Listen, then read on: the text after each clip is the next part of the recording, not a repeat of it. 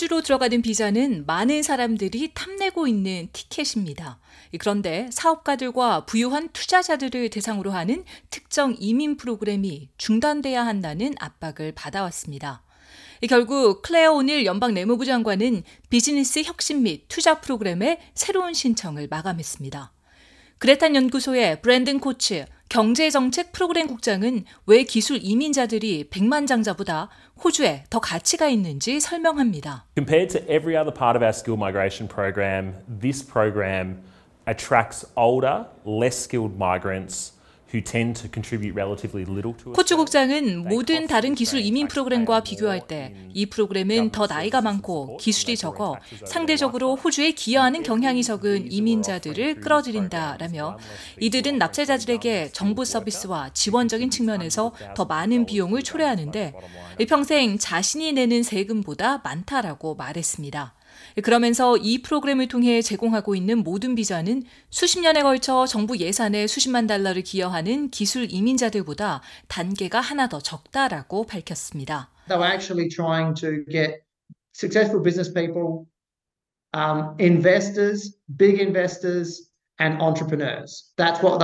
존슨 변호사는 이 프로그램의 목표는 성공한 사업가, 투자가, 큰 투자자와 기업가를 확보하는 것인데 이 프로그램 안에서도 다른 목표를 지녔다라며 실제로 황금 비자라고 부르는 것은 가장 큰 규모를 지닌 중요한 투자가들을 위한 비자이며 이 전체 비자 중 이것이 차지하는 액수는 가장 적었다라고 말했습니다. 이 경로를 통해 발급 가능한 비자 개수는 2020년에서 2022년 중반까지 11,000개에서 2022년에서 2023년 사이에는 5,000개, 그리고 이번 회계 연도에는 1,900개가 계획돼 그 규모는 꾸준히 감소돼 왔습니다. 오늘 내무부 장관은 지난달 이전 정부가 수년 동안 방치해왔던 이민 분야에 대해 변화가 있을 것이라고 발표한 바 있습니다. This is about Australia's future. We've got some really big national challenges that we face as a country. We've got sluggish prosperity growth. 오늘 장관은 호주의 미래를 위한 것으로 국가가 직면한 큰 과제가 있다라며 성장 부진은 호주 가구의 부에 영향을 미친다라고 말했습니다. 그러면서 우리는 빠른 고령화를 겪고 있고 그들을 돌볼 충분한 일꾼들을 갖추고 있지 않으며 순제로 경제로의 전환이 시급한 상태이나 이를 시행할 기술과 능력이 없다라고 설명했습니다. 그는 이어 70년 만에 지역 내에서 직접적인 지정학적 상황에 놓여 있으므로 주권 역량을 빨리 회복해야 한다라고 말했습니다.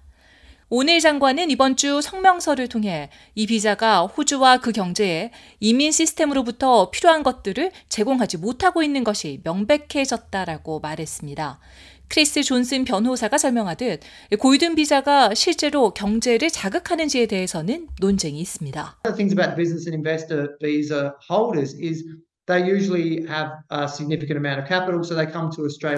존슨 변호사는 비즈니스와 투자 비자 보유자들은 대체로 엄청난 양의 자본을 가지고 있는데 호주에 와서 아이들을 사립학교에 보내고 일반 호주인들보다 훨씬 더 많은 돈을 쓰고 훨씬 더 많은 활동을 수행하기 때문에 호주 경제를 자극할 수 있다는 겁니다.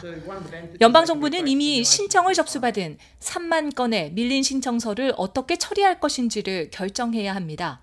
압둘 리스비 이민 분석가입니다.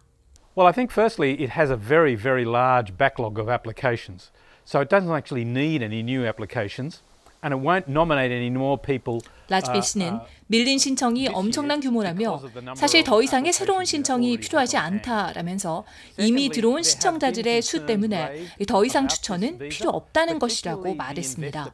그리고 둘째로 이 비자에 대한 우려가 제기됐는데 특히 투자 부문에 있어 부자들을 위한 은퇴 비자로 바뀌고 있다는 것이라며 얼마나 부자든 나이 든 사람들은 호주의 혜택을 가져다 주지 못한다라며 정부가 어떤 변화인지 발표를 하지 않았지만 비자 비자의 변화를 주고자 한다라고 말했습니다.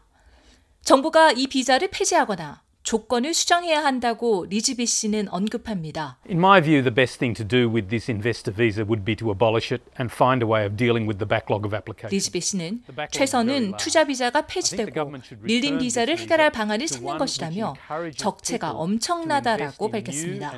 그는 이어 정부는 이 비자를 호주의 새롭고 혁신적인 비즈니스에 투자하고 호주인들을 고용하고 성공적으로 사업을 운영하도록 장려해야 한다라며 그것이야말로 이 비자가 대상 우상으로 삼아야 할 부분이라고 강조했습니다. 주요 조사에 따르면 기술 이민자들은 호주 비자를 구매해서 오는 사람들보다 일평생에 걸쳐 30만 달러를 더 호주 경제에 기여하고 있는 것으로 파악됐습니다.